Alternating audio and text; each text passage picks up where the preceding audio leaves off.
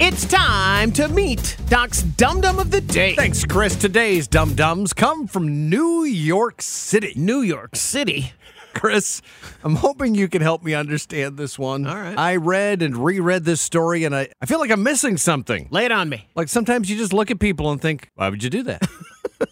Quite the drama played out Tuesday night when an unnamed man found himself trapped inside a vault in Manhattan. Okay. He went in to access his safe deposit box, and somehow the vault door closed and locked behind him. Always a fear. Now, he's not the dum dum. Okay. At least not until we find out how he got locked in there. But right now, it doesn't sound like it's his fault. Cue the fire department. Uh oh. The FDNY, heroes, each and every one of them. They got right to work with efforts to free the man. They established communication. They could watch him on a security camera. Everything was going to be fine, but it was going to take a while. Okay. 10 hours later, they were almost through. Almost. After 10 hours, they were finally through the 30 inches of steel reinforced concrete wall around the vault. But then they hit a snag the vault itself. The solid steel wall underneath that 30 inches of concrete was going to be a problem. So they halted rescue efforts and regrouped. Okay. Then, again, 10 hours into this ordeal, a miracle happened.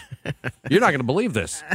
But around 7 a.m. the next morning, the door to the vault clicked and whirred and opened all by itself. Sure did. Mm-hmm. It opened because it was on a timer set for 7 a.m. It was on a timer. Seriously, no one thought to ask, hey, any chance this thing's got a timer?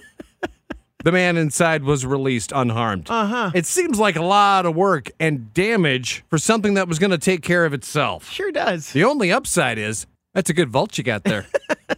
well, it was. Now what? Just hang a picture or something over that big hole in the wall.